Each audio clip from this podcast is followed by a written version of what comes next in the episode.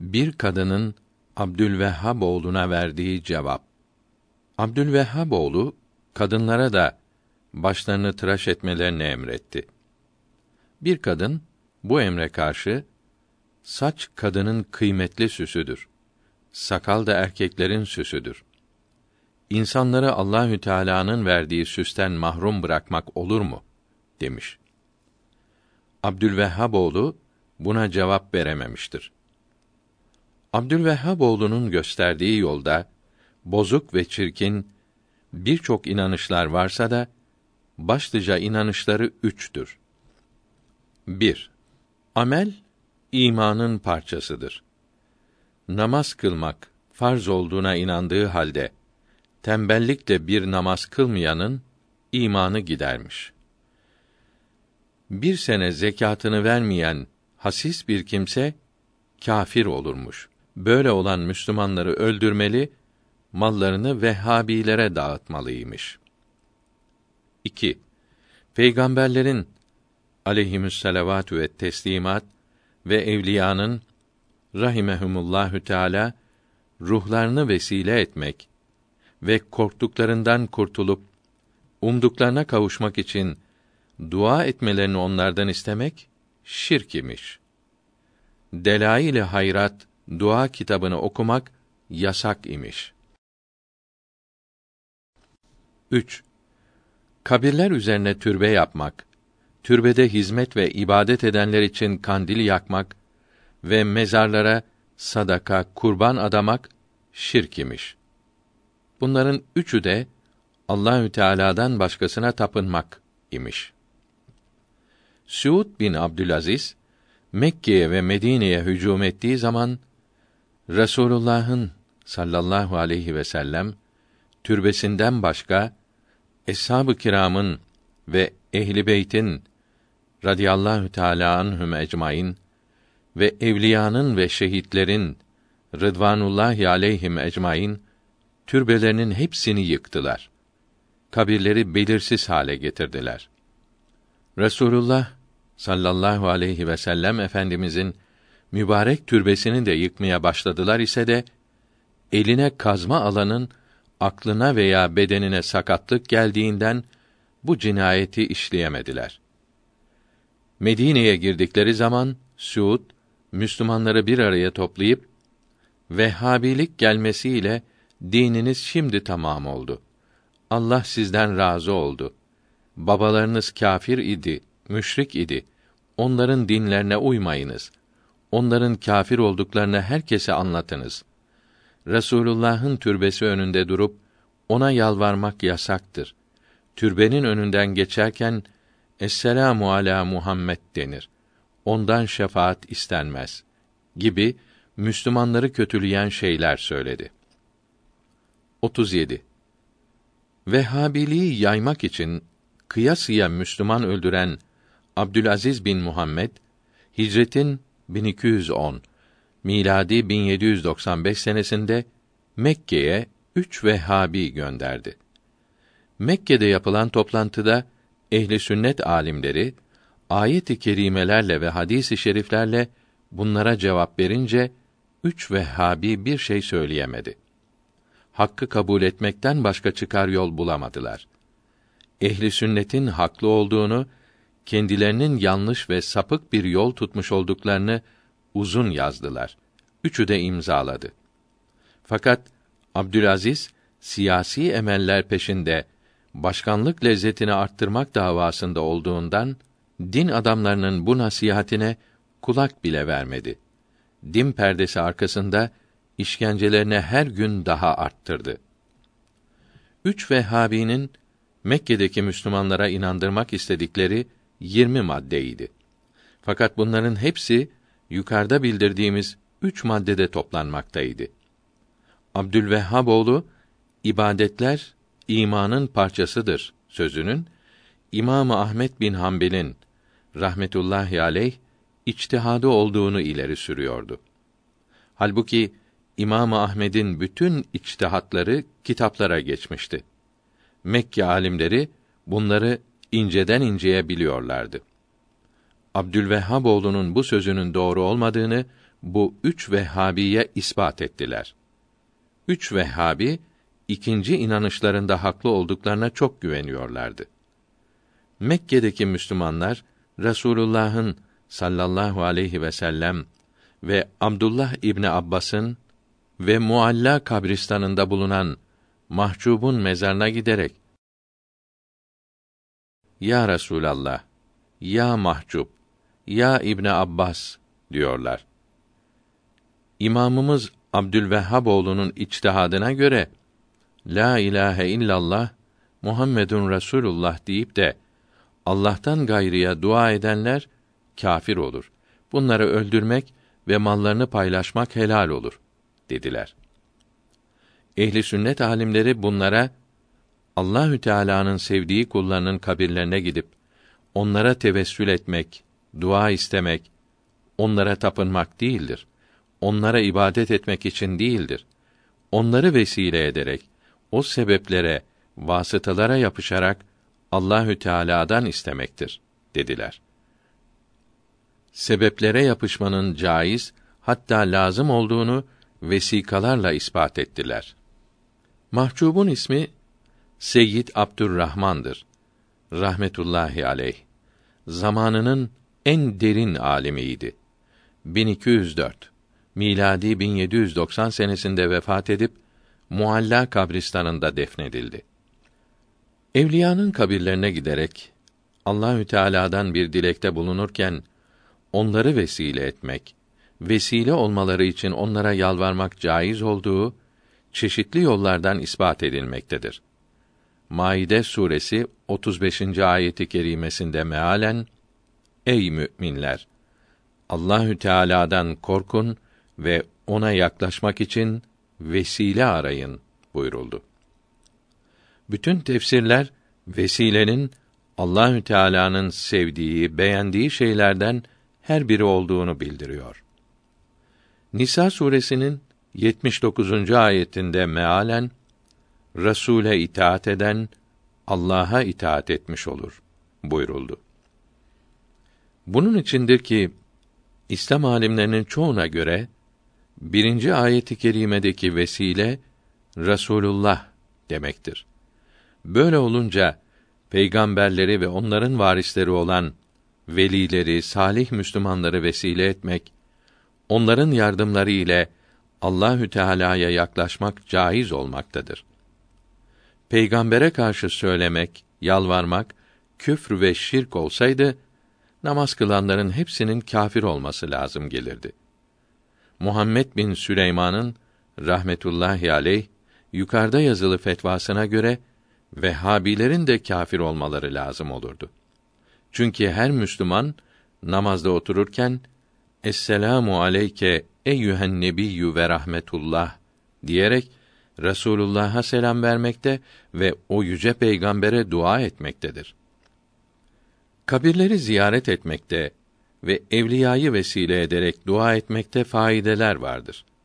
Çünkü İbn Asakir'in bildirdiği ve Künûz-u Dekaik'te yazılı hadisi i şerifte mümin mümin kardeşinin aynasıdır buyuruldu. Dare Kutni'nin bildirdiği hadisi i şerifte mümin müminin aynasıdır buyuruldu. Bu hadis-i şeriflerden anlaşılıyor ki ruhlar birbirlerinin aynaları gibidir. Birbirlerinde görünürler. Kabir başında o veliyi düşünüp vesile eden kimsenin ruhuna velinin ruhundan feyz gelir. Hangisinin ruhu zayıf ise kuvvetlenir. Birleşik iki kaptaki sıvı gibidir. Yüksek olan ruh zarar eder. Kabirdekinin ruhu aşağı derecede ise ziyaret edenin ruhu sıkıntı duyar. Bunun içindir ki İslamiyetin başlangıcında kabir ziyareti yasak edilmişti. Çünkü mezarda olanlar cahiliye zamanından kalmış olanlardı. Müminler de ölmeye başlayınca kabir ziyaretine izin verildi. Peygamberin sallallahu aleyhi ve sellem veya bir velinin kabri ziyaret edilince o veli düşünülür. Hadisi i şerifte salihler düşünüldüğü zaman Allahü Teala merhamet eder buyuruldu. Bu hadisi i şeriften anlaşılıyor ki kabir ziyaret edene Allahü Teala merhamet eder. Merhamet ettiği kulunun duasını kabul buyurur. Kabir ziyaret edilmez, evliyaya tevessül olunmaz sözünün senetsiz bir düşünce, bir görüş ayrılığı olduğu meydandadır. Ben öldükten sonra hac eden bir Müslüman beni ziyaret ederse diriyken ziyaret etmiş gibi olur. Hadisi şerifi bu inanışı kökünden çürütmektedir. Kabir ziyaretinin lazım olduğunu göstermektedir. Bu hadisi şerif vesikaları ile Künûz-ü Dekaik kitabında yazılıdır.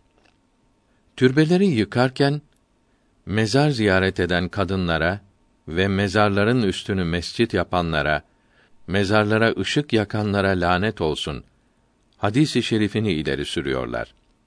Peygamber zamanında böyle şeyler yoktu.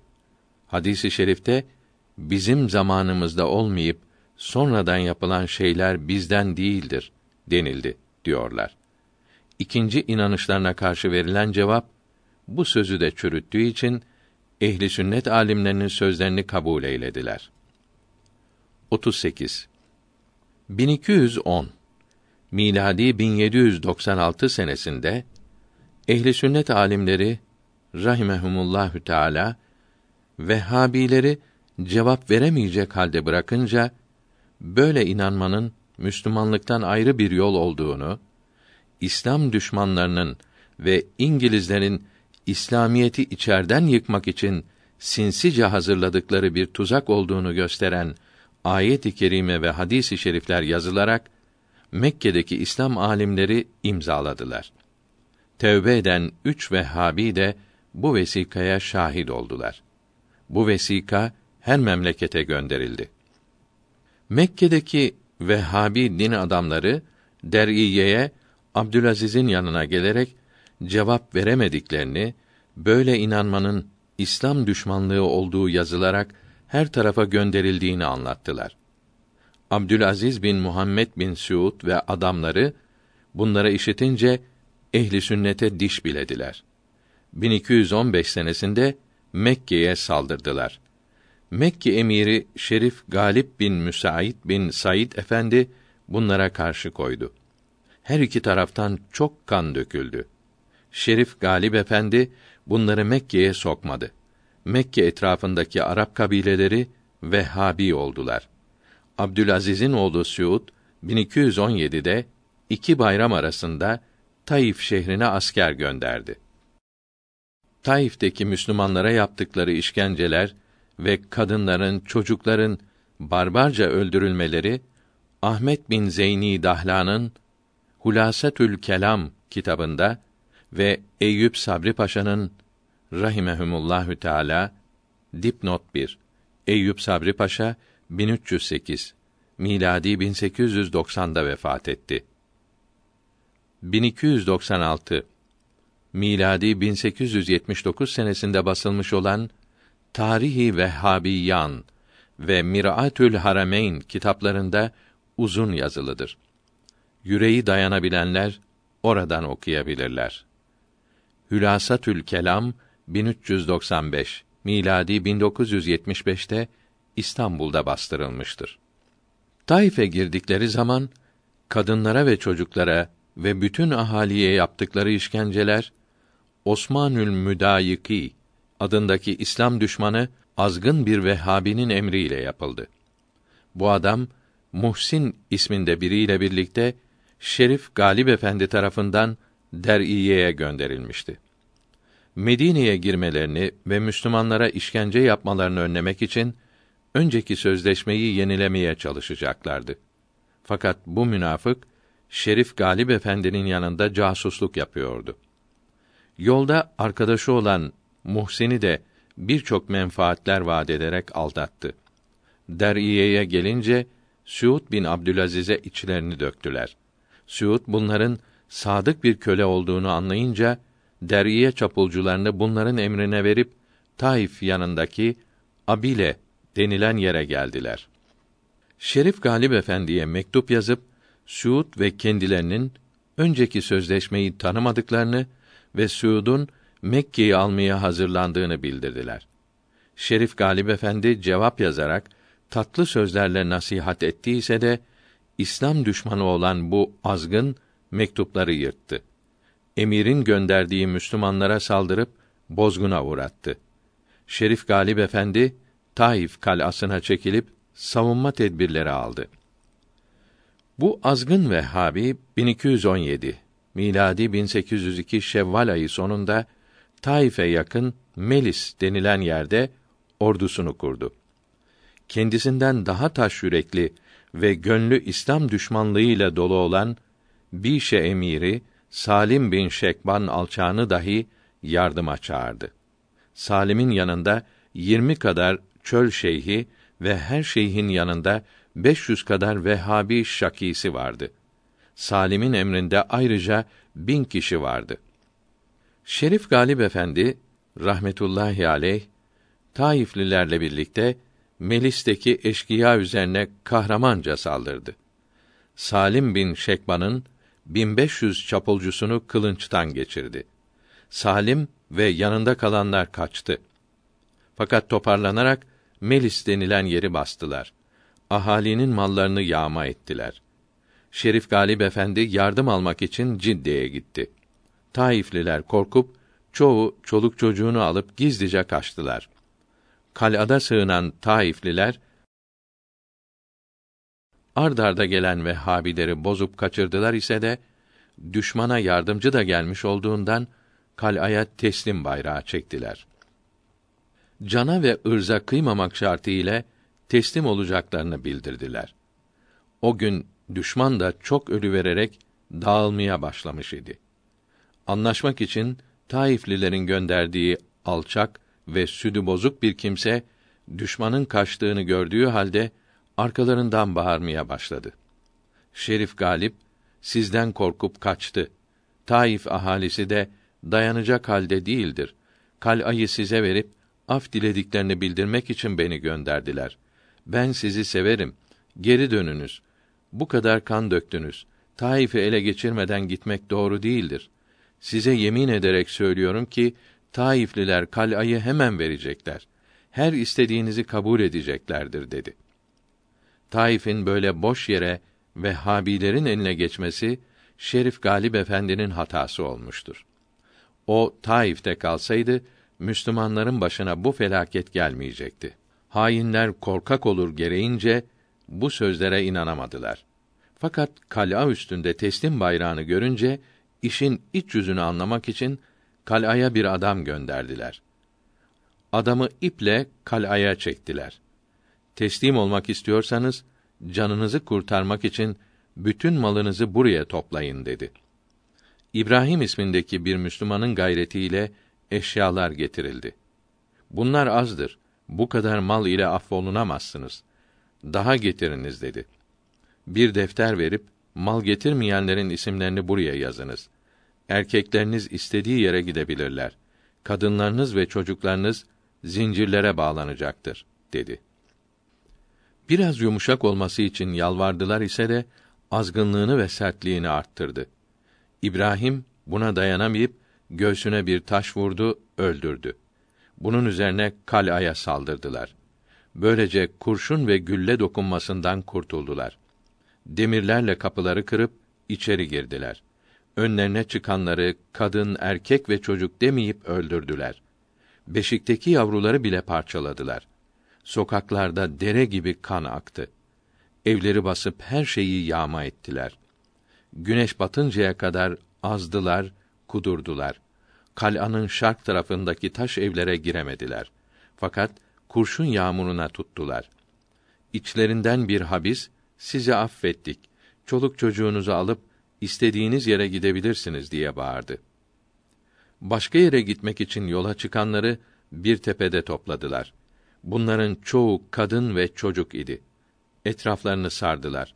Bunları on iki gün aç susuz bıraktılar. Her biri temiz aile, naz ile büyümüş Müslümanlardı. Bunlara söz ile, sopa ile ve taş ile eziyet ettiler. Birer birer çağırıp mallarınızı sakladığınız yerleri bildirin diyerek döverlerdi. Merhamet için yalvaranlara ölüm gününüz yaklaşıyor derlerdi. İbn Şekban taş evleri 12 gün sıkıştırmış, içeri giremeyince evinden çıkıp silahını bırakanlar affedilecektir diye söz vermişti. Bu söze inanıp evden çıktılar. İbn Şekban bunların ellerini arkalarına bağlayıp tepedeki Müslümanların yanına gönderdi. Böylece 367 erkekle birlikte tepede beklemekte olan kadın ve çocukları kılınçtan geçirdiler. Rahmetullahi aleyhim ecmaîn. Şehitleri günlerce hayvanlara çiğnettiler. Yırtıcı hayvanların ve kuşların yemesi için 16 gün açıkta bıraktılar. Müslümanların evlerine saldırdılar. Mal, eşya ne varsa hepsini toplayıp kal'a kapısının önündeki meydana dağ gibi yığdılar. Bunların ve topladıkları paraların, altınların beşte birini Suud'a gönderdiler. Geri kalanı aralarında paylaştılar. Hainlerin ve yağmurun götürdüklerinden arta kalıp ehli sünnetin eline geçen 40 bin riyal altın ile sayısız kıymetli eşyadan 10 bin riyal kadınlara ve çocuklara dağıtıldı. Eşyada pazarlarda çok ucuza satıldı. Kütüphanelerden ve mescitlerden ve evlerden topladıkları Kur'an-ı Kerimleri, tefsirleri, hadis ve çeşitli din kitaplarının hepsini parçalayıp yerlere attılar. Kur'an-ı Kerimlerin ve din kitaplarının altın işlemeli meşin ciltlerinden çarıklar yapıp pis ayaklarına giydiler. Ayaklarındaki kitap cildinden çarıklar üzerinde ayet-i kerimeler ve mübarek yazılar yazılıydı. Kıymetli kitapların yaprakları yerlere o kadar çok atılmıştı ki Taif sokaklarında basacak toprak kalmamıştı. İbn Şekban yalnız Kur'an-ı Kerimlerin parçalanmamasını emretmiş ise de çöllerden vurgun için toplanıp gelmiş olan Vehhabi haydutları Kur'an-ı Kerim'i tanımadıklarından ele geçirdikleri mushaf-ı şeriflerin hepsini parçalayıp yerlere saçtılar. Üzerlerini çiğneyerek geçtiler. Koca Taif şehrinde yalnız üç mushaf-ı şerif ile bir Buhari-i Şerif kitabı bu yağmadan kurtulabilmişti. Mucize Yağma yapıldığı günlerde hava durgundu. Hiç rüzgar yoktu. Eşkıya çekilip gidince bir fırtına çıktı. Rüzgarlar yerlerdeki Kur'an-ı Kerim ve çeşitli din kitaplarının yapraklarının hepsini uçurup götürdü. Uçan kağıtların nereye gittikleri anlaşılamadı yere düşmüş hiçbir kağıt görülemedi. Şehitlerin cesetleri rahmetullahi aleyhi ecmaîn tepe üzerinde 16 gün kalarak sıcaktan çürümüşlerdi. Her tarafı fena koku sarmıştı. Müslümanlar İbn Şekban'a çok yalvardılar, ağladılar, sızladılar. Nihayet izin alabilip iki büyük çukur kazdılar. Babalarının, dedelerinin, akrabalarının, arkadaşlarının, çocuklarının kokmuş cesetlerini bu çukurlara doldurup toprakla örttüler. Tanınacak tam bir ceset hiç yoktu. Kiminin yarısı, kiminin dörtte biri kalmıştı. Yırtıcı kuşların ve hayvanların uzaklara taşıyıp bırakmış oldukları insan parçalarının kokuları ve habileri de rahatsız ettiğinden bunların toplanmasına da izin verdiler. Müslümanlar her tarafı dolaşıp bunları da topladılar. İki büyük çukura gömdüler. Eşkıyanın şehitleri çürüyünceye kadar açıkta bırakmaları Müslümanların ölülerine de hakaret etmek ve intikam almak içindi. Beyt Yükselmeye sebep olur. Gam yeme düştüm diye. Bina tamir edilmez, benzemezse harabeye.'' Bedenleri açıkta kalıp kuşlara kurtlara yem olan ve çürüyüp kokan şehitlerin rahmetullahi aleyhim ecmaîn Allah huzurundaki dereceleri kat kat artar. Eşkıya Taif şehrindeki Müslümanları kılınçtan geçirdikten ve eşyaları, paraları yağma edip paylaştıktan sonra her tarafı dolaşarak eshab-ı kiramın, evliyanın ve alimlerin türbelerini yıkıp yerle bir ettiler. Türbeleri yıkarken eshab-ı kiramın büyüklerinden ve Peygamber Efendimizin çok sevdiklerinden Abdullah İbni Abbas Hazretlerinin mezarını kazıp mübarek cesedi şerifini çıkarıp yakmak istediler ise de toprağa ilk kazmayı vurunca etrafa yayılan güzel kokudan ürktüler. Bu mezarda büyük bir şeytan vardır. Toprağa kazmakla vakit geçirmeyelim. Dinamitle havaya uçuralım dediler. Çok miktarda barut getirdiler. Pek uğraştılar ise de barut ateş almadı. Barut ateş almayınca şaşırıp dağıldılar. Böylece bu mübarek mezar birkaç sene düz toprak halinde kaldı. Sonra Seyyid Yasin Efendi gayet güzel bir sanduka yaptırarak bu mübarek mezarın unutulmasını önlemiştir. Seyyid Abdülhadi Efendi'nin ve daha birçok velilerin rahimehumullahü teala da mezarlarını kazmak istediler ise de her biri keramet göstererek zarar vermelerine imkan olmadı. Güçlüklerle karşılaşarak bu kötü düşünceden vazgeçtiler. Osmanlı müdayiki ve İbn Şekban melunları türbelerle beraber camilerin ve medreselerin de yıkılmasını emretmişler idi. Ehli sünnet alimlerinin büyüklerinden olan Yasin Efendi cemaat ile namaz kılmak için yapılmış olan mescitleri niçin yıkıyorsunuz?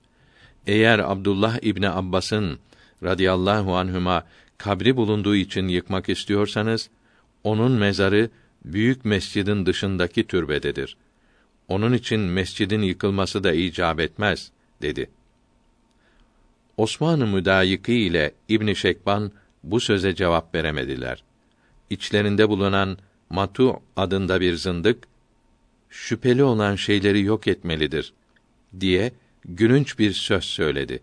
Yasin Efendi buna karşılık mescitte şüphe olur mu deyince cevap veremedi.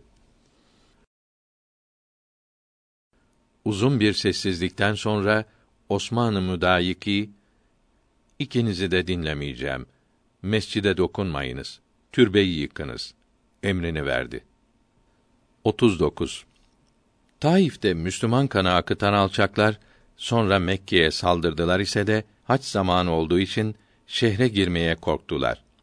Mekke ahalisi Taif'teki Müslümanların öldürülmesini işitince Şerif Galip Efendi Vehhabilere karşı koymak için Cidde'ye asker toplamaya gitti. Fakat Mekke ahalisi Taif faciasından çok korktukları için bir heyet göndererek yalvardılar. 1218 miladi 1803 senesi Muharrem ayında Mekke'ye girip inançlarını şehirde yaydılar. Kabir ziyaret edenleri Resulullah'ın türbesine gidip yalvaranları öldüreceklerini bildirdiler. 14 gün sonra Şerif Galip Efendi'yi yakalamak için Cidde'ye gittiler. Şerif Galip Efendi Cidde kalasından mertçe saldırarak Vehhabi eşkıyasından çoğunu öldürdü. Geri kalanları Mekke'ye kaçtı. Halkın yalvarması üzerine Şerif Galip Efendi'nin kardeşi olan Şerif Abdülmuin Efendi'yi Mekke'de emir bırakıp Der'iye'ye gittiler. Şerif Abdülmuin Efendi Vehhabilerin işkencesinden Mekkelileri koruyabilmek için bu emirliği kabul etti. Şerif Galip Efendi eşkıyanın bozguna uğramasından 38 gün sonra Cidde valisi Şerif Paşa ile Cidde'deki askerleri alarak Mekke'ye geldi. Burada bırakılmış olan eşkıyayı çıkardı. Emirliği tekrar ele geçirdi. Eşkıya Mekkelilerden intikam almak için Taif etrafındaki köylere saldırıp çok cana kıydılar. Osmanül Müdayiki adındaki Şaki'yi Taif'e vali yaptılar. Osman Mekke etrafındaki eşkıyayı da toplayarak büyük bir güruh ile 1220 miladi 1805 senesinde Mekke şehrini kuşattı.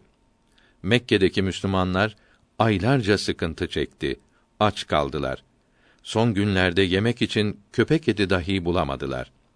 Şerif Galip Efendi milletin canlarını kurtarmak için düşmanla anlaşmaktan başka çare olmadığını anladı.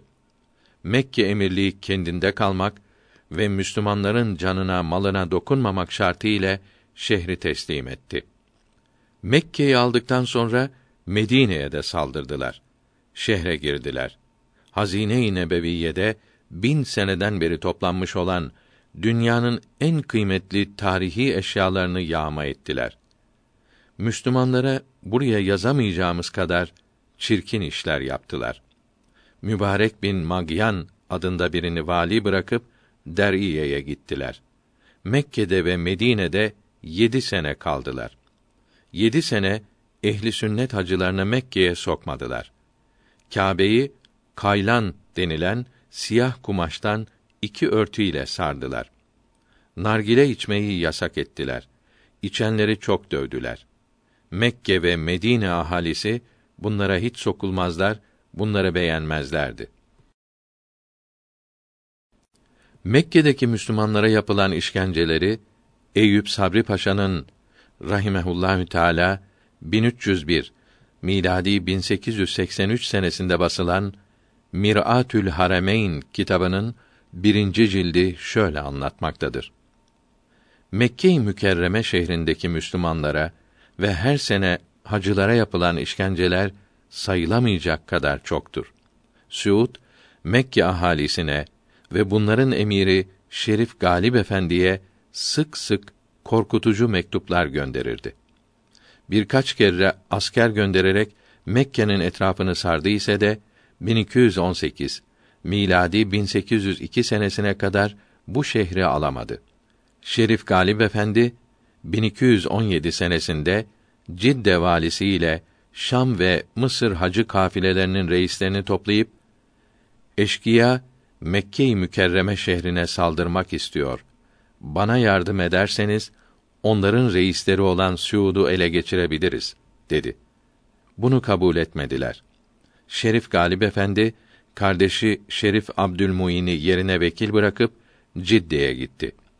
Şerif Abdülmuin Mekke emiri olunca ehli sünnet alimlerinden Muhammed Tahir, Seyyid Muhammed Ebu Bekr, Mir Gani Seyyid Muhammed Akkas, Abdülhafiz Acemiyi Suud bin Abdülaziz'e gönderip af ve iyilik istediler. 1218 senesiydi. Suud kabul edip askeriyle Mekke'ye geldi. Abdülmuin'i kaymakam yaptı. Türbelerin, mezarların hepsini yıktırdı. Vehhabilerin inancına göre Mekke ve Medine ahalisi Allahü Teala'ya ibadet etmiyorlarmış. Türbelere tapınıyorlarmış. Türbeler ve mezarlar yıkılırsa herkes Allah'a tapınmaya başlarmış. Abdülvehhab oğlu Muhammed'e göre 500 miladi 1106 senesinden sonra ölen Müslümanların hepsi küfr ve şirk üzere ölmüş. İslamiyetin doğrusu ona bildirilmiş. Vehhabi olduktan sonra ölenlerin önce ölmüş olan müşriklerin yanına gömülmeleri caiz değilmiş.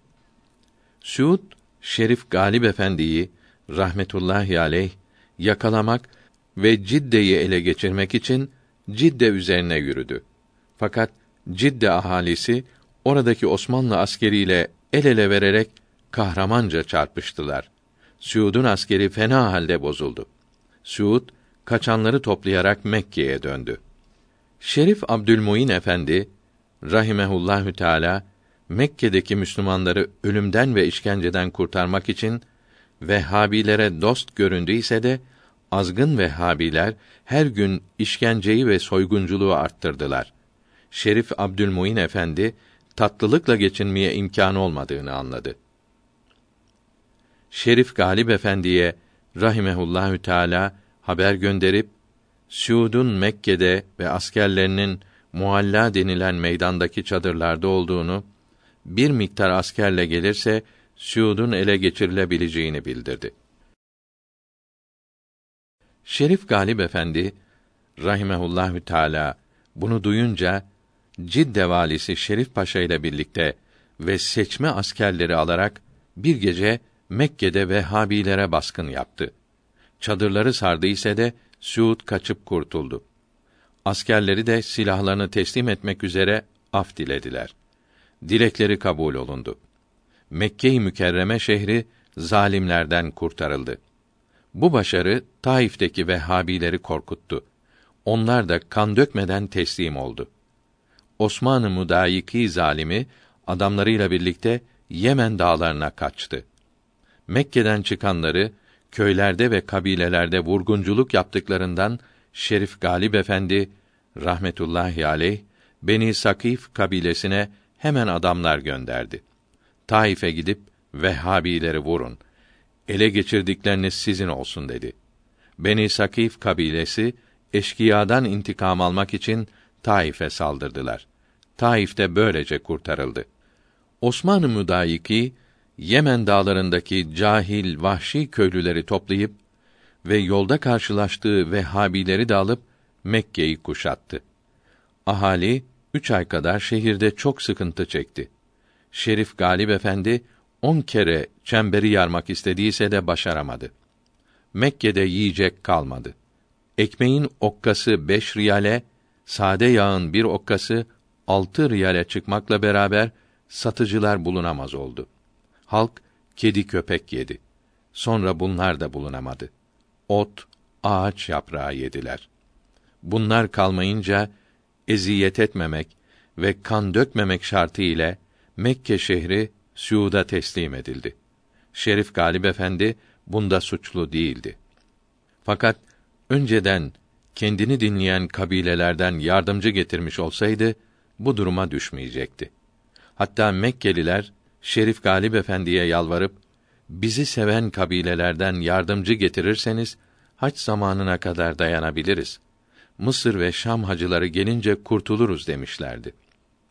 O da bunu önceden yapabilirdim, şimdi yapılamaz diyerek önceki yanlışlığını söylemiştir. Teslim olmak da istemiyordu.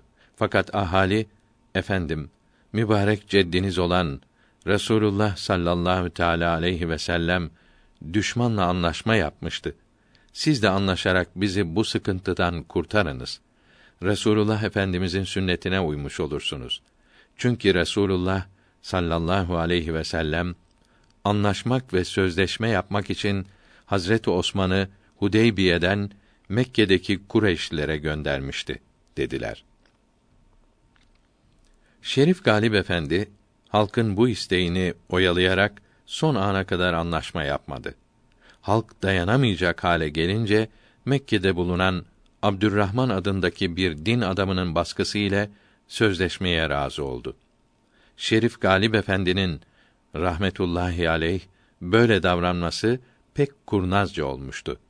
Abdurrahman'ın aracılığıyla Suud'un işkence yapmasını önlemiş oldu. Müslümanlara da anlaşmayı istemeyerek yaptım. Hac zamanına kadar bekleyecektim diyerek halkı ve askeri kendine bağlamış oldu. Bu anlaşma üzerine Abdülaziz'in oğlu Suud Mekke'ye girdi. Kâbe-i Muazzama'yı kaba bir keçeyle örttü. Şerif Galip Efendi'yi rahmetullahi aleyh iş başından ayırdı. Firavun gibi öteye beriye saldırmaya, akla gelmeyecek işkenceler yapmaya başladı. Şerif Galip Efendi Osmanlılardan yardım gelmediğine gücenip Suud'un Mekke'ye yerleşmesindeki sebep Osmanlı devletinin gevşekliğidir sözünü halk arasına yaydı. Osmanlı devletini harekete geçirmek için de Mısır ve Şam hacılarının Mekke'ye sokulmamasını Suud'a aşıladı. Şerif Galip Efendi'nin rahmetullahi aleyh bu sözleri Suud'un azmasına ve işkencelerini arttırmasına yol açtı. Ehli sünnet alimlerinden çoğunu ve Mekke'nin ileri gelenlerini ve zenginlerini yakalatıp işkence ile öldürttü. Vehhabi olduğunu açıklamayanları korkuttu. Çarşılarda, pazarlarda, sokaklarda adamlar bağırtıp Suud'un dinine giriniz. Onun geniş olan gölgesine sığınınız dedirtti. Müslümanları Abdülvehhab oğlu Muhammed'in dinine sokmaya zorladı. Çöllerde olduğu gibi hak dinini ve doğru mezhebini koruyabilecek sağlam kimseler çok azaldı. Şerif Galip Efendi bu acı halleri görüp Arabistan çöllerinde olduğu gibi Hicaz'da ve mübarek şehirlerde de İslamiyetin yok olacağını anlayarak Suud'a haber gönderdi. Haçtan sonra Mekke'de kalırsan Osmanlı hükümetinin İstanbul'dan göndereceği askere dayanamazsın. Yakalanır, öldürülürsün. Haçtan sonra Mekke'de kalma. Çık git dediyse de Bu sözler Suud'un azgınlığının ve işkencelerinin artmasına yol açtı. Suud bin Abdülaziz her tarafa zulm, işkence ateşlerini yağdırdığı sırada ehli sünnet alimlerinden birini çağırıp Hazreti Muhammed aleyhisselam mezarında diri midir yoksa bizim inancımıza uygun olarak herkes gibi ölü müdür deyince Resulullah sallallahu aleyhi ve sellem bizim bilmediğimiz bir hayatla diridir cevabını aldı. Suud'un bu suali sorması onun cevap verebileceğini düşünerek işkenceyle öldürmek içindi. Hazreti Peygamber'in kabrinde diri olduğunu bize göster de sana inanalım. Saçma sapan sözlerle cevap verirsen benim hak dinimi kabul etmemekte inatçı olduğun anlaşılacağından seni öldürürüm dedi. Ehli sünnet alimi dışarıdan bir şey gösterip de seni inandırmaya çalışmayacağım. Geliniz birlikte Medine-i Münevvere'ye gidelim. Muvacehe-i saadet penceresi önünde duralım. Ben selam vereyim. Selamıma cevap verirse inanırsın. Rasulullah Efendimizin kabri saadetinde diri olduğunu, selam verenleri işittiğini ve cevap verdiğini anlamış olursun. Selamıma cevap verilmezse benim yalancı olduğum anlaşılır. Bana istediğin cezayı verebilirsin dedi. Suud bu sözleri işitince ehli sünnet alimini salıverdi. Suud bu cevaba çok kızmıştı. Çünkü bu işi yapsaydı kendi inancına göre kendisi de kafir, müşrik olurdu. Şaşırıp kaldı. Çünkü buna karşılık verebilecek bir bilgisi yoktu. Rezil olmamak için alimi serbest bıraktı. Sonra kendi adamlarından birine bu hocayı bulup öldüreceksin ve ölüm haberini bana hemen bildireceksin dedi. Allahü Teala'nın takdiriyle bu Vehhabi bir yoluna getirip de o zatı öldüremedi. Bu korkunç haber ağızdan ağza o zata kadar ulaştı. Bu mücahit zat artık Mekke'de bulunmanın doğru olmayacağını düşünerek başka yere hicret etti. Suud mücahit zatın Mekke'den çıktığını haber aldı. Arkasından kiralık katil gönderdi. Bu katil bir ehli sünneti öldüreceğim, çok sevap kazanacağım diyerek gece gündüz durmadan gitti. Mücahit zata yetiştiyse de o zat biraz önce kendi eceliyle vefat etmiş idi. O zatın devesini bir ağaca bağlayıp su aramak için bir kuyu başına gitti. Gelince yalnız deveyi gördü. O zatı bulamadı. Suud'a gidip olanları söyledi. Suud, evet evet, ben o zatın zikr ve tesbih ile göklere çıkarıldığını rüyada gördüm. Nur yüzlü kimseler, bu cenaze filan zattır. Ahir zaman peygamberine sallallahu teala aleyhi ve sellem dürüst inandığı için cenazesi semaya kaldırıldı dediğini işittim. Cevabını verince beni böyle mübarek bir zatı öldürmek için gönderirsin. Allahü Teala'nın ona olan ihsanını gördüğün halde bozuk inancını düzeltmezsin diyerek sövüp saydı. Kendi tövbe etti.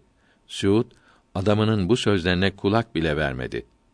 Osmanlı müdayikiyi Mekke'de vali bırakıp Deriye'ye gitti. Suud bin Abdülaziz Deriye'de kaldı. Medine-i Münevvere'yi de ele geçirdi. Hac etmek isteyenleri ve doğru dürüst konuşabilenleri yanına alarak Mekke'ye doğru yola çıktı. Vehhabiliği övecek ve yayacak olan din adamları önde gidiyordu. Bunlar Mekke'ye girince 1221 miladi 1806 Muharrem ayının 7. cuma günü Abdülvehhaboğlu'nun yazdığı Vehhabi kitabını Mescid-i Haram içinde okuyup anlatmaya başladılar. Ehli sünnet alimleri rahimehumullahü teala bunlara cevap verdi. Bu cevapları Seyfül Cebbar kitabında yazılıdır. On gün kadar sonra Suud bin Abdülaziz de geldi. Şerif Galip Efendi'nin Mualla denilen yerdeki konağına yerleşti. Şerif Galip Efendi'ye dostluk gösterisi olarak üzerindeki örtünün bir parçasını ona örttü. Şerif Galip Efendi de buna dostluk gösterisinde bulundu. Şerif Galip Efendi Suud ile birlikte Mescid-i Haram'a gidip Kâbe-i Muazzama'yı tavaf ettiler. 1221 miladi 1806 senesinde Şam kafilesinin Mekke'ye yaklaştığı işitildi. Suud bu hacıları Mekke'ye sokmayacağını bildirmek için Mes'ud bin Mudayiki adında birini kafileye gönderdi. Mes'ud kafileye gidip siz evvelce bildirilen şartlara uymadınız. Suud bin Abdülaziz size Salih bin Salih ile emir göndermişti. Askersiz geliniz demişti. Yanınızdaki bu askerler nedir? Emre uymadığınız için Mekke'ye giremezsiniz, dedi. Hac kafilesinin emiri Abdullah Paşa hac için geldiklerini bildirmek ve izin almak için Yusuf Paşa'yı Suud'a gönderdi. Suud Yusuf Paşa'yı görünce Paşa Allah'tan korkmasaydım hepinizi öldürürdüm. Haremeyn ahalisi için ve Arap köylüleri için getirmekte olduğunuz altın torbalarını buraya getirip hemen geri dönünüz. Bu sene haç yapmanızı yasak ettim dedi. Yusuf Paşa altın torbalarını teslim edip geri döndü. Şam kafilesinin haç yapması yasak edildiği haberi her tarafa yayıldı. İşiten Müslümanlar şaşkına döndü. Mekke'deki Müslümanlar kendilerinin de Arafat'a çıkmaları yasak edildi sanarak ağladılar, sızladılar. Ertesi gün Mekkelilerin Arafat'a gitmelerine izin verildiyse de mahfe ve taht-ı revan içinde gitmeleri yasak edildi. Hakimler, alimler ve herkes merkep veya deve ile Arafat'a gittiler. Arafat meydanında hutbeyi Mekke kadisi yerine Vehhabilerden birisi okudu. Haçtan sonra Mekke'ye döndüler. Suud Arafat dönüşünde Mekke kadisi Hatipzade Muhammed Efendi'yi işinden ayırıp yerine Vehhabilerden Abdurrahman'ı getirdi.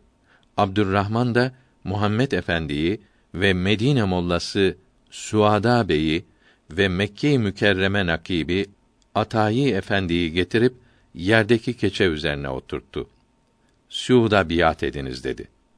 Bu alimler Vehhabi inancına göre La ilahe illallah vahdehu la şerike diyerek musafaha ettiler ve yine yerlerine oturdular. Suud güldü. Ben sizi ve Şam kafilesi hacılarını Salih bin Salih'e bıraktım. Salih iyi bir adamımdır. Ona güvenirim. Mahfe devesi ve yük devesi için üçer yüz ve merkep için 150 kuruş vermek üzere Şam'a gitmenize izin verdim. Bu kadar ucuz para ile Şam'a gitmek sizin için büyük bir nimettir. Sayemde rahat ve sevinerek gidiniz. Bütün hacılar böylece gidip geleceklerdir. Bu da benim bir adaletimdir. Padişahı Ali Osman Sultan 3. Selim Han Hazretlerine rahmetullahi aleyh mektup yazdım. Kabirler üzerine türbe yapılmasının ve ölülere kurban kesilmesinin ve onları vesile ederek dua okunmasının yasak edilmesini istedim dedi. Suud'un Mekke'de yerleşmesi dört sene devam etti. 1227 miladi 1812 senesinde Mısır valisi Muhammed Ali Paşa Sultan Mahmudu Adli'den rahmetullahi teala aleyhima gelen emir üzerine Cidde'ye geldi. Cidde'den ve Medine'den gönderdiği Mısır askerleriyle birleşerek kanlı bir muharebeden sonra Suud'u Mekke'den çıkardılar. 40. İslam halifelerinin 75. ve Osmanlı padişahlarının onuncusu olan Sultan 1. Süleyman Han rahmetullahi aleyh Medine-i Münevvere şehri etrafındaki duvarları yenilemişti. Duvarlar çok sağlam yapıldıkları için Medine-i Münevvere şehri 274 sene eşkıya baskınına uğramadı. Şehirdeki Müslümanlar rahat ve huzur içinde yaşadılar. Fakat 1222 miladi 1807 senesi ilk aylarında Suud'un eline düştüler. Suud Mekke-i Mükerreme'yi ele geçirdikten ve Londra'dan gelen altınlarla Mekke etrafındaki köylüleri satın aldıktan sonra köylerden topladığı yağmacıları Medine şehri üzerine gönderdi. Bunların başına Beday ve Nadi adında iki kardeşi kumandan yapmıştı. Yolda karşılaştıkları Müslüman köylerini yağma ettiler. Çok cana kıydılar. Beday ve kardeşi Nadi Medine etrafındaki köylerden çoğunu yakıp yıktı. Eşyalarını yağma etti. Ehli sünnet alimlerinin rahmetullahi aleyhim ecmaîn bildirmiş oldukları doğru yolda olan Müslümanları kılınçtan geçirdi. Yakılan köyler, öldürülen Müslümanlar o kadar çoktu ki belli bir sayı elde edilemedi. Medine şehri etrafındaki köyler ölüm korkusundan ve yağmadan, işkenceden kurtulmak için Vehhabi inanışlarını kabul ettiler. Suud'a kul köle oldular. Suud Salih bin Salih ile Medine şehrine bir mektup gönderdi. Suud'un Medine'deki Müslümanlara karşı yazdığı bu mektubun tercümesi şöyledir. Kıyamet gününün malikinin adıyla başlıyorum. Medine'nin alimlerine, memurlarına ve tüccarlarına bildiririm ki dünyada rahata ve huzura kavuşmak ancak hidayet bulanlar içindir. Ey Medine ahalisi, sizi hak dine çağırıyorum. Ali İmran suresi 19 ve 85. ayetlerinde mealen Allah'ın doğru bildiği din İslam dinidir. İslam'dan başka din edinenlerin dinleri kabul olmaz. Bunlar ahiret gününde zarar edeceklerdir buyurulmuştur. Size karşı olan düşüncelerimin nasıl olduğunu bilmenizi istiyorum. Medine ahalisine karşı sevgim ve bağlılığım vardır. Yanınıza gelip Resulullah'ın şehrinde bulunmak istiyorum. Beni dinlerseniz, emirlerime uyarsanız size bir sıkıntı ve işkence yapmam. Mekke şehrine girdiğim zaman orada bulunanlar benden hep iyilik gördüler. Yeniden Müslüman olmanızı istiyorum. Emirlerime itaat ederseniz yağmadan, ölümden ve işkenceden kendinizi kurtarırsınız. Allah sizi korur. Ben de koruyucunuz olurum. Bu mektubumu güvendiğim adamım Salih bin Salih ile size gönderiyorum. İyi okuyunuz. Onun ile karara bağlayınız. Onun sözü benim sözüm demektir.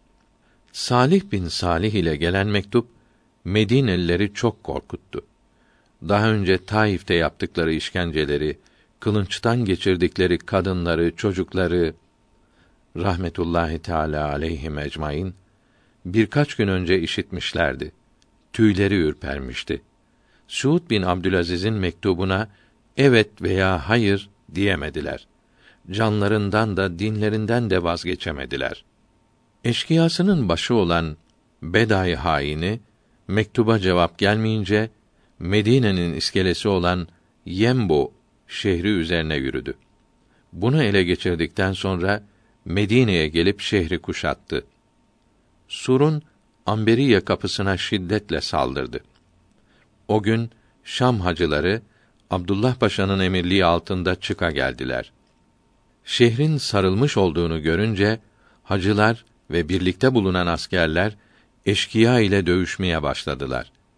İki saat süren kanlı muharebede 200 kadar şaki kılınçtan geçirildi. Geri kalanları dağılıp kaçtılar. Abdullah Paşa hac vazifesini yapıncaya kadar Medine'deki Müslümanlar rahat ettiler. Fakat Şam hacıları Medine'den çıkıp uzaklaşınca Beday haini şehri yine kuşattı. Kuba ve Avali ve Kurban denilen yerleri ele geçirdi. Buralara iki de tabya yaptı. Şehrin ulaştırma yollarını kesti. Aynı Zerka denilen su yollarını yıktı. Böylece Müslümanları aç ve susuz bıraktı. Mucize Aynı Zerka su yollarını yıkıp şehirde su kalmadığı zaman Mescid-i Nebi'deki Bahçetür Resul içindeki kuyunun suyu çoğaldı. Acılığı ve sertliği kalmadı. Şehirdeki bütün Müslümanlar su sıkıntısı çekmedi. Daha önce bu kuyunun suyu acılığı ile meşhur idi. Muhasara aylarla uzadı. Medine'deki Müslümanlar Şam hacıları gelir bizi yine kurtarır diyerek ağır sıkıntılara katlandılar. Fakat Şam hacıları gelince emirleri olan İbrahim Paşa karşı koyacak askeri olmadığı için şehri onlara teslim ediniz dedi. Medine'deki Müslümanlar bunu işitince İbrahim Paşa'nın Beday ile konuşup anlaştığını, Müslümanlara işkence ve zarar yapılmaması için ondan söz aldığını zannettiler. Tercümesi aşağıda yazılı mektubu yazarak Muhammed Tayyar ve Hasan Çavuş ve Abdülkadir İlyas ve Ali adında dört kişiyle Suud'a gönderdiler. Mektup tercümesi Size karşı yapılması lazım olan saygıyı bildirir ve selamlarımızı arz ederiz. Allahü Teala rızasına uygun olan işlerinizi başarılı eylesin. Ey Şeyh Suud! Şam hacılarının emiri olan İbrahim Paşa buraya geldi. Şehrin Beday tarafından kuşatılmış, susuz bırakılmış ve yollarının kesilmiş olduğunu gördü. Sebebini sordu. Bu işlerin sizin emrinizle yapılmış olduğunu anladı. Bizler senin Medine ahalisine karşı kötü niyetli olmadığını umduğumuz için bu çirkin ve kötü şeylerden haberin olmadığını düşündük. Başımıza gelenleri sana bildirmek için ileri gelenlerimiz toplandık. Söz birliğine vararak aramızdan en iyi, temiz olan dört kişiyi seçtik, sana gönderdik. Bunların bizi sevindirecek bir cevap ile geri dönmelerini Allahü Teala'dan dua ediyoruz. Suud mektubu alınca elçilere çok sert davrandı. Medine ahalisine çok kızgın ve düşman olduğunu bildirmekten haya etmedi. Elçiler affetmesi için çok yalvardılar. Onun pis ayaklarına kapandılar ise de hak olan dinimi kabul etmeyeceğinizi, emirlerimi yapmayacağınızı, açlıktan, susuzluktan ve sıkıntıdan bunalarak tatlı dille beni aldatmak istediğinizi, sıkıntıdan kurtulmak için yalvardığınızı mektubu okuyunca anladım. İsteklerimi yapmaktan başka kurtuluş yolu yoktur. Emirlerimi kabul eder görünüp de uygunsuz söz ve hareketiniz olursa sizi de Taifliler gibi inletir ve yok ederim dedi. Müslümanları mezheplerini bırakmaya zorladı. Suud'un Medine'den gelen elçilere kabul ettirdiği bozuk ve sapık sözler Tarihi ve Habiyan kitabında uzun yazılıdır. Medineli elçiler Suud'un emirlerini zorla kabul ettikten sonra geri döndüler. Medineliler de bunalmış olduklarından boğulan kimsenin yılana sarıldığı gibi başka bir şey diyemediler. Anlaşmanın yedinci maddesi gereğince Beday adamlarından yetmiş kişiye Medine kalasını teslim ettiler. Anlaşmanın bir maddesi Medine'deki türbelerin yıkılmasıydı.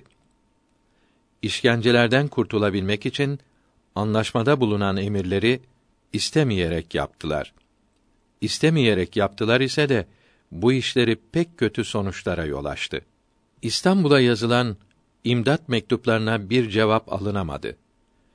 Medine ahalisi üç sene işkence altında kaldı. Müslümanların İstanbul'dan yardım geleceğine ümitleri kalmayınca Suud'a mektup yazdılar. Af ve merhamet etmesi için yalvardılar. Bu mektubu Hüseyin Şakir ve Muhammed Segai adında iki kişiyle Der'iye'ye gönderdiler. Fakat Suud Medinelilerin önce İstanbul'dan yardım istemiş olduklarını işittiğinden elçileri kabul etmedi. Üç seneden beri sıkıntı ve işkence altında yaşamakta olan Medinelileri daha çok sıkıştırmak ve hırpalamak için büyük bir haydut sürüsüyle Medine üzerine yürüdü. Arabistan çölünde bütün vahşiler ve köylüler Suud'u Neçd padişahı olarak tanıyorlardı. O ahmak ve alçak da öteye beriye yazdığı mektuplara İmamü't Derriyetil Mecdiye vel Ahkamit Davetin Necdiye diyerek imza ederdi. Suud Medine'ye girince hemen türbelerin yıkılmasını hem de türbe bakıcılarının yıkmalarını emreyledi. üç sene önceki anlaşmanın üçüncü maddesine göre Müslümanlar birçok kıymetli türbeleri önceden yıkmışlar, mezarları yerle bir etmişler idi ise de büyük ve mübarek bildikleri birkaç türbeye dokunamamışlardı. Bunları da kendi hizmetçileri ağlaya sızlıya yıkmaya başladılar. Hazreti Hamza'nın radıyallahu an Uhud'daki türbesinin bekçisi olan Müslüman çok ihtiyar olduğu için bu işi yapamayacağını bildirince Suud kendi kölelerinden bir haini kubbeyi yıkmak için göndermiş.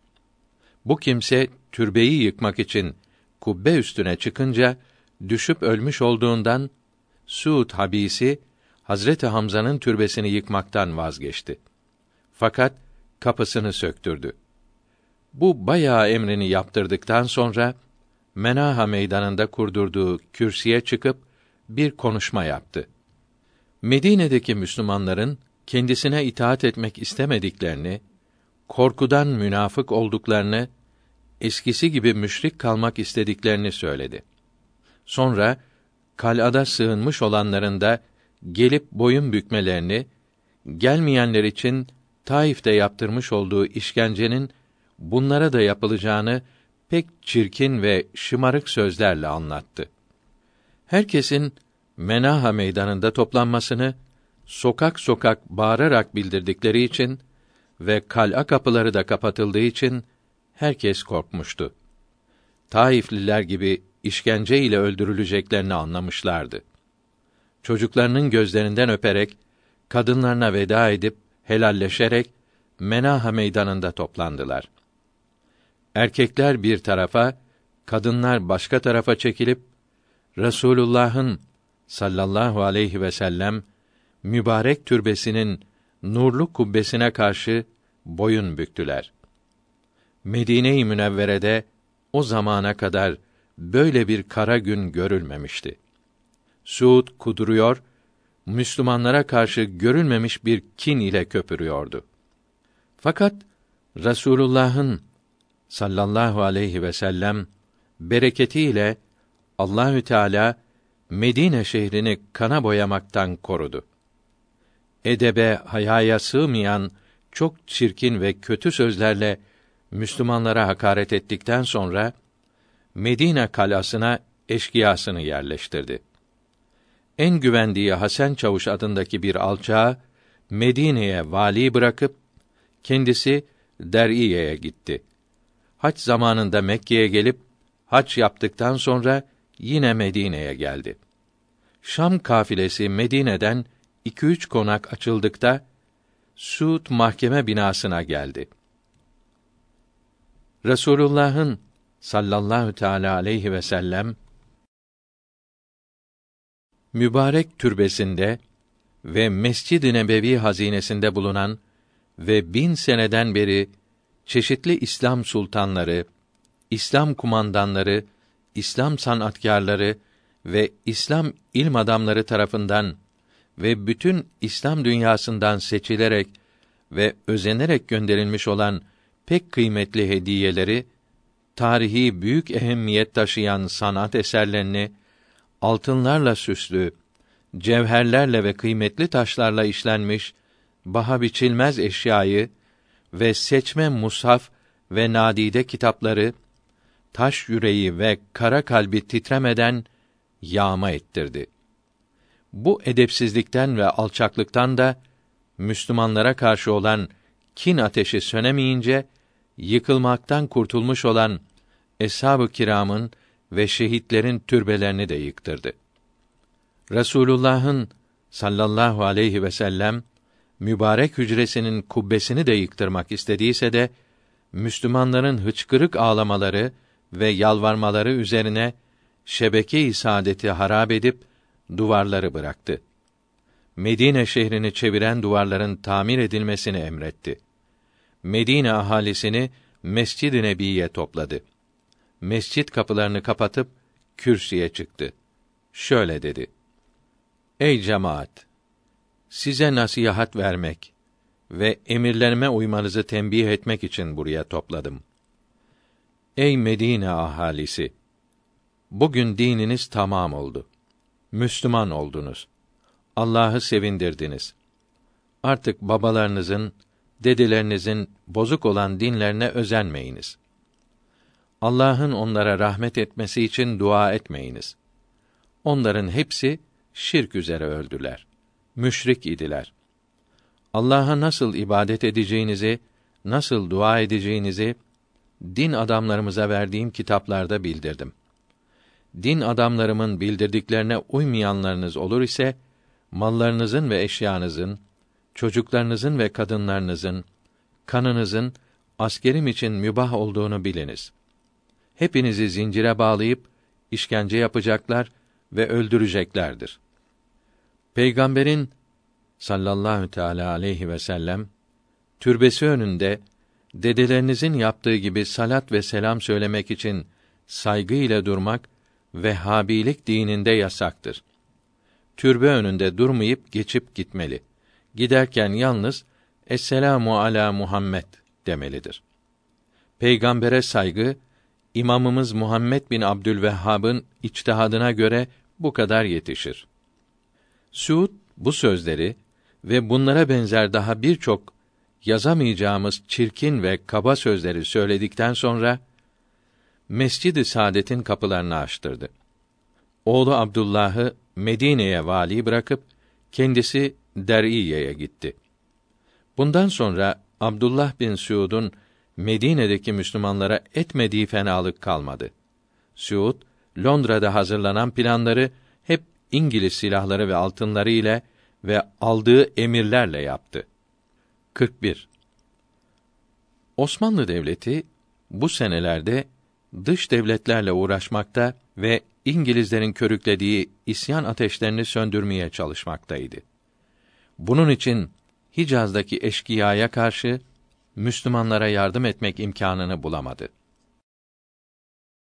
Mektebi Sultani müdiri Abdurrahman Şeref Bey 1325 Hicri ve 1909 miladi senesinde basılan Fezleke-i Tarihi Devlet-i Osmaniye kitabında diyor ki 1213 miladi 1798'de Fransızlar Mısır'ı işgal etti.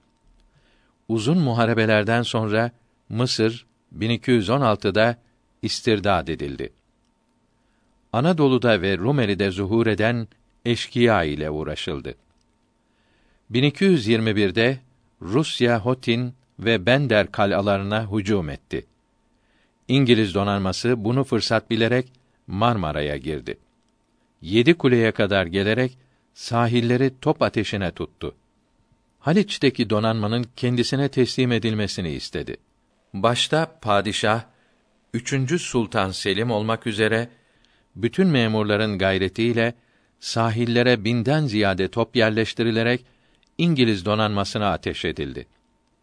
Donanma on gün dayanamayıp kaçtı. Fakat dahili düşmanlar İstanbul'da ihtilal çıkarıp 1223'te sultan şehit edildi. Rusya 1224'te tekrar hücum etti.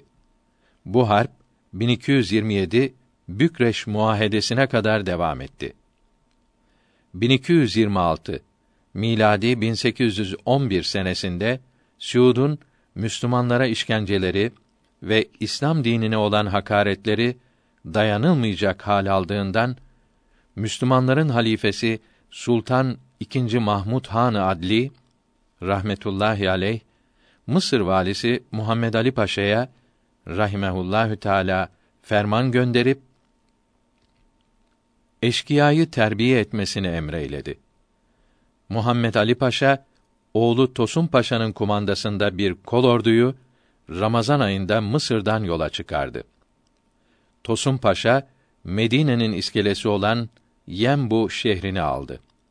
Cüdeyde yolu ile Medine'ye giderken Safra vadisi ile Cüdeyde boğazı arasında ve 1226 Zilhicce ayı başında büyük bir muharebe olup bozguna uğradı. Tosun Paşa'ya bir şey olmadı ise de Osmanlı Müslümanlarının çoğu şehit oldu. Muhammed Ali Paşa buna çok üzüldü. büyük bir kolordu ile kendisi yola çıktı. Orduda 18 top, 3 havan topu ve pek çok silah vardı. 1227 miladi 1812 senesinin Şaban ayında Safra ve Cüdeyde boğazlarını geçtiler. Ramazan ayında birçok köyleri harpsiz ele geçirdiler. Muhammed Ali Paşa çok kurnaz davranıp bu başarıları para ile sağladı. Daha doğrusu bu kurnazlığı ona Şerif Galip Efendi rahimehullahü teala öğretti. Para ile köyleri ele geçirdi. Bu yolda 118 bin riyal dağıtıldı. Tosun Paşa da babası gibi Şerif Galip Efendi ile görüşmüş olsaydı, koca bir orduyu elinden çıkarmamış olurdu. Şerif Galip Efendi, Mekke'de Vehhabilerin emiriydi. Fakat Mekke'nin o azgın şakilerden kurtarılmasını gönülden istemekteydi. Muhammed Ali Paşa Zilkade sonunda Medine'yi de kansız ele geçirdi. Bu zaferleri Halife Hazretlerine arz edilmek üzere Mısır'a bildirdi. Mısır'da üç gün, üç gece bayram yapıldı. Zafer müjdeleri bütün İslam memleketlerine bildirildi. Muhammed Ali Paşa bir fırkayı da Cidde yolundan Mekke'ye göndermişti. Bu fırka 1228 Muharrem'i başlarında Cidde'ye geldi. Mekke'ye yürüdü. Şerif Galip Efendi'nin gizlice göndermiş olduğu planlara uyarak kolayca Mekke'ye girdi. Osmanlı ordusunun Mekke'ye yürüdüğü şehre yayılınca Suud'un askerleri kumandanlarıyla birlikte dağlara kaçtılar. Suud bin Abdülaziz 1227 senesinde haçtan sonra Taif'e gitmiş, İslam kanı dökülen yerleri gezmiş, fesat ocağı olan Der'iye'ye dönmüştü. Der'iye'ye gelince Medine-i Münevvere'nin ve sonra Mekke-i Mükerreme'nin Osmanlıların eline geçtiğini işitince şaşkına döndü. O sırada Osmanlı ordusu Taif'e yürüdü. Taif zalimi olan Osmanül Müdayiki askerleriyle birlikte korkudan kaçmış olduğundan şehir harpsiz ele geçirildi. Müjde haberi İstanbul'a Müslümanların halifesine arz olundu. Sultan Mahmud Han Adli rahimehullahü teala bu müjdeye çok sevindi. Allahü Teala'nın bu ihsanına hamd eyledi. Muhammed Ali Paşa'ya teşekkürler ve ihsanlar gönderip Hicaz'a tekrar giderek eşkıyayı teftiş ve kontrol etmesini emir buyurdu. Muhammed Ali Paşa Sultan Mahmud Han'ın fermanına uyarak Mısır'dan tekrar yola çıktı. Bu sırada Şerif Galip Efendi Osmanlı ordusuyla birlikte Taif'e gitmiş, elleri kanlı vali Osman'ı aramaya dağılmışlardı. Planlı davranarak Şaki'yi yakaladılar. Mısır'a ve oradan İstanbul'a gönderildi. Muhammed Ali Paşa Mekke'ye gidince Şerif Galip Efendi'yi İstanbul'a gönderdi. Yerine kardeşi Yahya bin Mesud Efendi'yi rahimehullahü teala emir yaptı. 1229 Muharrem ayında Mübarek bin Magyan Şakisi de ele geçirilip İstanbul'a gönderildi. Binlerle Müslüman kanı akıtan bu iki şaki İstanbul sokaklarında dolaştırıldıktan sonra cezaları verildi. 26 sene Mekke emirliği yapan Şerif Galip Efendi'ye sevgi ve saygı gösterilerek Selanik'e gönderilmiş, orada istirahat ederek 1231 miladi 1815'te vefat etmiştir. Selanik'te türbesi ziyaret edilmektedir. Hicaz'ın mübarek şehirleri eşkıyadan temizlendikten sonra Yemen'e kadar olan yerleri de temizlemek için bir fırka tümen gönderilmişti. Muhammed Ali Paşa kendi askeriyle bu fırkanın yardımına gitti. Bütün oraları da temizledi. Mekke'ye döndü. 1230 Recep'ine kadar orada kaldı. Oğlu Hasan Paşa'yı Mekke valisi yapıp Mısır'a döndü. Kadın çocuk binlerce Müslümanın kanını akıtan İngilizlerin maşası alçak Suud bin Abdülaziz 1231 senesi ortalarında öldü. Yerine oğlu Abdullah bin Suud geçti. Muhammed Ali Paşa Mısır'a gelince oğlu İbrahim Paşa'yı bir fırka asker ile Abdullah'ın üzerine gönderdi. Abdullah İbni Suud önceden Tosun Paşa ile bir anlaşma yaparak Der'iye emiri kalmak şartıyla Osmanlılara itaat edeceğini bildirmişti. Fakat Muhammed Ali Paşa bu anlaşmayı kabul etmemişti. İbrahim Paşa 1231 senesi sonunda Mısır'dan yola çıktı. 1232 başında Der'iye'ye vardı. Abdullah İbn Suud bütün askeriyle karşısına çıktı. Çok kanlı muharebelerden sonra 1233 miladi 1818 Zilkade ayında Abdullah İbn Suud yakalandı. Bu zafer müjdesi Mısır'a gelince kal'adan yüz top atılıp yedi gün yedi gece bayram yapıldı. Her taraf bayraklarla donatıldı. Minarelerde tekbir getirildi ve münacaatlar okundu. Muhammed Ali Paşa Arabistan'ın mübarek şehirlerinin eşkıyadan temizlenmesine çok ehemmiyet vermiş, muvaffak olmak için çok uğraşmış, bu yolda sayılamayacak kadar altın sarf etmiştir. Şimdi de Suudi hükümetinin daha çok altın harcayarak sapık inançlarını bütün dünyaya yaymak çabasında olduğunu üzülerek görmekteyiz. Mezhepsizlik felaketinden kurtulmak için ehli sünnet alimlerinin rahmetullahi aleyhi ecmaîn yazdıkları din kitaplarını okuyup İslamiyeti doğru olarak öğrenmekten başka çare yoktur. Abdullah bin Suud yakalandıktan sonra Müslümanlara işkence yapan azgınlarla birlikte Mısır'a gönderildi. 1234 Muharrem'inde sayılamayacak kadar çok seyirci arasında Kahire'ye getirildiler. Muhammed Ali Paşa Abdullah bin Suud'u pek sevinçli olarak ve nezaketle karşıladı. Şöyle konuştular. Paşa, çok uğraştınız. İbn Suud, harp kader kısmet işidir. Oğlum İbrahim Paşa'yı nasıl gördünüz? Çok cesurdur. Kurnazlığı daha çoktur. Biz de çok çalıştık. Fakat Allah'ın dediği oldu. Üzülme. Müslümanların halifesine senin için şefaat mektubu yazacağım. Kaderde ne varsa o olur. O çekmeceyi niçin yanında taşıyorsun? Babamın hücre-i nebeviyeden aldığı çok kıymetli eşyaları koydum. Şanlı padişahımıza takdim edeceğim. Paşanın emri üzerine çekmece açıldı. Hücre-i nebeviyeden çalınmış olan eşya görüldü. İçlerinde değer biçilemeyecek kadar süslü üç mushaf-ı şerif ve pek iri 330 inci bir büyük zümrüt ve ayrıca altın zincirler vardı. Muhammed Ali Paşa bunları gördükten sonra sordu. Hazine-i Nebeviyeden alınan kıymetli eşya bu kadar değildir. Daha çok şeyler olacaktır. Hakkınız var devletli efendim. Fakat ben babamın hazinesinde bunları buldum. Hücre-i Saadet yağmasında babam yalnız değildi. Arap beyleri ve Mekke ileri gelenleri ve harem-i saadet ağaları ve Mekke emiri olan Şerif Galip Efendi yağmada ortak idiler. Eşyalar kapanın elinde kalmıştı.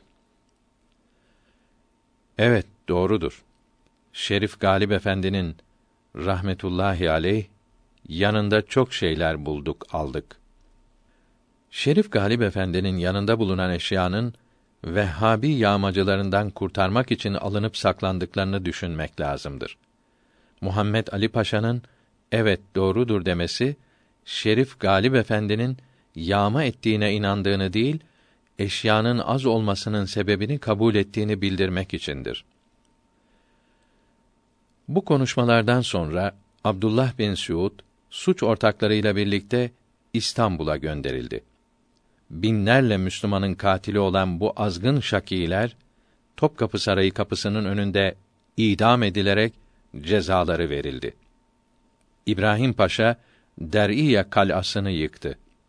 1235 senesi Muharrem ayında Mısır'a döndü.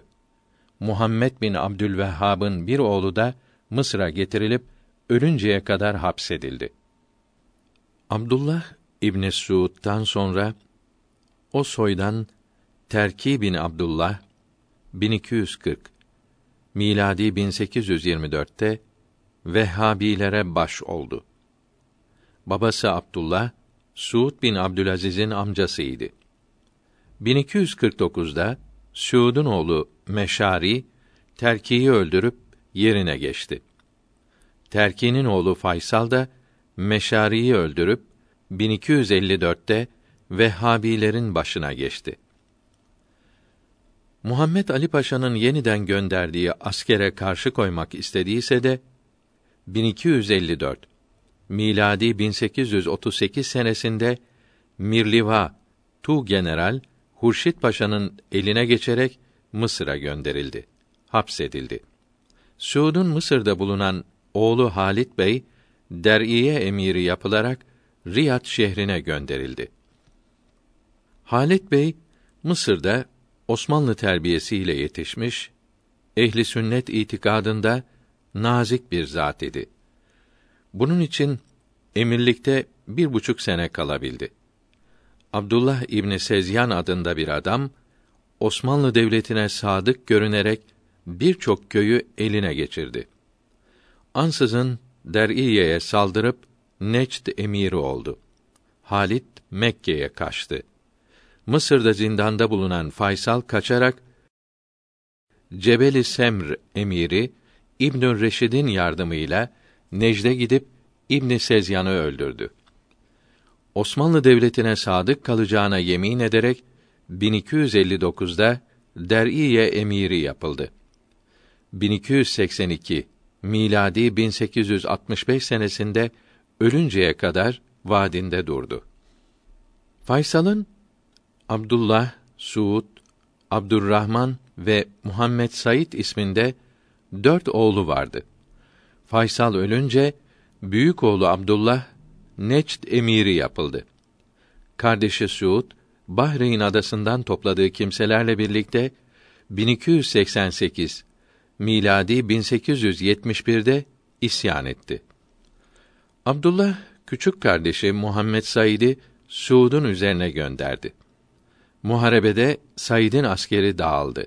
Suud bütün Necd şehirlerini ele geçirmek hülyasına kapıldı ise de Abdullah Osmanlı Devleti'nin bir emiri olduğu için 6. Ordu kumandanlarından Ferik, tüm general Nafiz Paşa Suud'un üzerine gönderildi. Suud ile yanındaki bütün çeteciler 1291 miladi 1874'te yok edildi. Necd ülkesi rahata ve huzura kavuştu.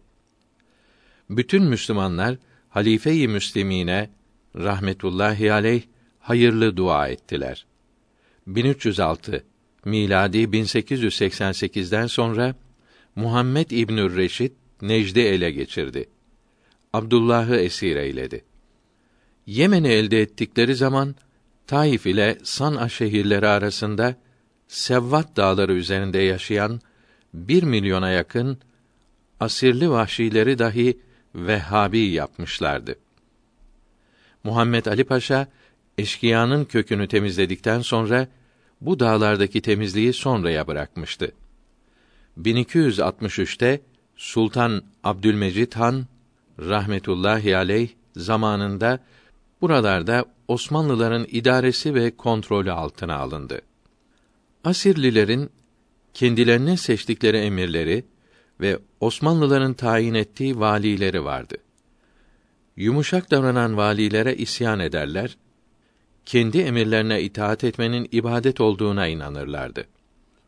Vali Kurt Mahmud Paşa zamanında isyan ederek Yemen'deki Hudeyde şehrine bile saldırmışlar, öldürücü Sam rüzgara eserek telef olmuşlardı. 1287'de de isyan edip Hudeyde şehrine saldırdılar ise de şehirde bulunan az sayıdaki Osmanlı askerleri kahramanca çarpıştıklarından şehre giremediler. Bunun üzerine Redif Paşa'nın kumandasında bir tümen asker gönderildi. Redif Paşa'nın ve Osmanlı kurmaylarının güzel planları ve idareleriyle Sarp dağlardaki eşkıya yuvaları birer birer ele geçirildi. Fitne ve isyan ocakları temizlendi. Redif Paşa'nın hastalanması üzerine Yemen çöllerindeki ve Asir dağlarındaki vahşilerin kalkındırılması, İslam bilgilerinin ve ahlakının oralara yerleştirilmesi için Gazi Ahmet Muhtar Paşa gönderildi. Arabistan Yarımadası Mısır Fatihi ve ilk Türk halifesi Yavuz Sultan Selim Han'ın rahmetullahi aleyh zamanı olan 923 miladi 1517 senesinden beri Osmanlıların idaresinde kaldı. Şehirler tam bir huzur ve rahatlıkla idare edildiyse de çöllerdeki ve dağlardaki göçebe cahil olanlar kendi şeyhlerinin ve emirlerinin idaresi altında bırakılmışlardı. Bu emirler ara sıra isyan ederdi. Çoğu Vehhabi oldular. Halka saldırmaya, Müslümanları soyup öldürmeye de başladılar. Hacıların yollarını kesip soyarlar ve öldürürlerdi. 1274 miladi 1858'de İngilizler Hindistan'da ihtilal çıkararak oradaki İslam devletini yıkarken Cidde'de de fitne çıkardılar ise de Mekke valisi Namık Paşa'nın siyasetiyle sulh yapıldı. 1277 senesinde bütün bu asi ve cani emirler Osmanlı Devleti'nin itaati ve terbiyesi altına sokuldu. Miratül Haremeyn kitabının yazıldığı 1306 miladi 1888 senesinde Arabistan Yarımadası'nda 12 milyon insan yaşadığı bildiriliyor. Çok zeki ve anlayışlı iseler de çok cahil, soyguncu ve kan dökücüdürler. Suud'a tabi olmaları onların bu vahşetlerini daha da arttırmıştır. Birinci Cihan Harbi'nde Osmanlılarla birlikte İngilizlere karşı harbeden Emir İbnül Reşid'in büyük dedesi de İbnül Reşid idi. Bunun oğlu Ali Medine'nin şimal şarkında bulunan Hail şehrinde emir idi. 1251 miladi 1835'te vefat etti. Yerine geçen oğlu Abdullah el Reşid 13 sene emirlik yaptı. Bunun yerine geçen büyük oğlu Tallala 1282 miladi 1866'da İbn Suud Faysal zehirli şerbet içirip deli oldu. Tabanca ile intihar etti. Yerine kardeşi Mutep Hail emiri oldu ise de iki sene sonra Bender bin Tallal amcası Mu'teb'i öldürüp emir oldu. Fakat bu da amcası Muhammed el Reşid tarafından öldürüldü. Muhammed Necdi ve Riyad'ı ele geçirdi. Suud oğullarından Emir Abdullah bin Faysal'ı esir alıp Hail'e götürdü. Abdullah bin Faysal'ın kardeşi Abdurrahman ve bunun oğlu Abdülaziz kaçarak Kuveyt'e sığındı. Muhammed el Reşid 1315 miladi 1897 senesinde vefat etti. Yerine geçen biraderi oğlu Abdülaziz el Reşid zalim olduğundan Vehhabiliğin yeniden zuhuruna sebep oldu. Riyad ve Kasim ve Büreyde emirleri El Mühenna köyünde bulunan Abdülaziz ile anlaştılar. Abdülaziz bin Abdurrahman bin Faysal 12 hecinli ile Kuveyt'ten Riyad'a geldi. 1319 miladi 1901 senesinde bir gece Riyad'a girdi. Abdülaziz İbnü Reşid'in Riyad valisi olan Acılan'ı bir ziyafette öldürdü. Zulmden yılmış olan halk bunu emir yaptı. Böylece Suudi devleti Riyad'da kurulmuş oldu. Üç sene çeşitli muharebeler yapıldı. Abdülaziz İbni Reşid öldürüldü. 1333 miladi 1915'te Osmanlılar işe karışarak Abdülaziz İbni Suud Riyad kaymakam olmak üzere sulh yapıldı. Sonra Reşidilerle Suudiler arasında Kasim'de harp olup Abdülaziz mağlup oldu. Riyad'a çekildi. 17 Haziran 1336 miladi 1918'de Abdülaziz bin Abdurrahman İngilizlerin teşvikiyle bir beyanname neşretti. Mekke'deki Şerif Hüseyin ve onunla birlikte olanlar kâfirdir. Bunlarla cihad ediyorum diyerek Mekke'ye ve Taif'e saldırdı. Fakat bu şehirleri Şerif Hüseyin Paşa'dan alamadı. 1342 miladi 1924'te İngilizler Mekke emiri Şerif Hüseyin bin Ali Paşa'yı yakalayıp Kıbrıs'a götürdü. Paşa 1349 miladi 1931'de kapatıldığı otelde vefat etti. Abdülaziz bin Abdurrahman 1924'te Mekke'yi ve Taif'i rahatça ele geçirdi. Osmanlı Devleti'nin idaresini ellerine geçirmiş olan İttihatçılarla arası açılan Mekke emiri Şerif Hüseyin Paşa'ya karşı Medine'yi muhafaza eden Osmanlı askerleri Mondros mütarekesine göre 28 Şubat 1337 miladi 1919'da Hicaz'dan ayrılmış Şerif Hüseyin Paşa'nın oğlu Şerif Abdullah da Medine'ye yerleşmişti.